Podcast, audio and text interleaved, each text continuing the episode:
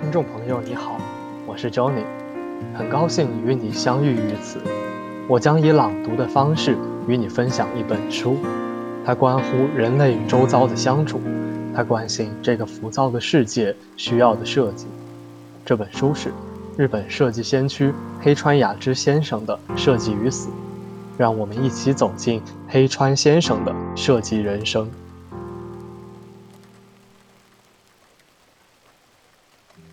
金钱越追越讨。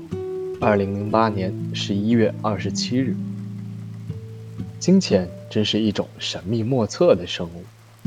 曾经我一贫如洗，于是某天我终于被朋友告诫：因为你不招钱的代价，用他的话说就是你不爱钱，钱不爱你。那位朋友早已退休，如今正在兵库县。卢屋市悠然度日，想来已经变得很富有了呢。这件事之后，我开始寻思，虽说自己无法做到爱财如命，但至少变得喜欢钱，那还是没有问题的。于是，我一度以设法多挣钱作为自己的奋斗目标，结果以赔掉几十万元而告终。后来又经历了种种波折。直到二十九岁，我才终于创办了自己的建筑设计事务所。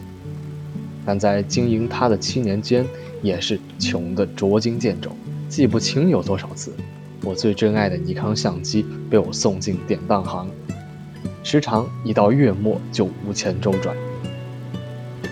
每到那时，卢屋市的那位朋友就会借给我五十万日元应急，而我也会尽量有借早还，意图。再借不难。那七年间，就连天才家居设计师仓武十郎先生也在我借钱时出面做过保证人。当时我俩为了借钱，曾互相充当对方的保证人，听起来十分可笑，但在当时却是被允许的。我曾为了钱开口向人求情，但自从犯过一次错之后，到如今这么多年。虽有时也会为了金钱奔走筹措，但绝不献媚于人。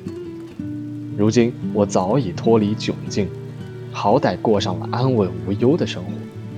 而我最确信无比的一件事，便是钱这种东西，你越追，它越逃；而当你坚定不移、全心全意走在自己选择的道路上时，它自然就会尾随而来。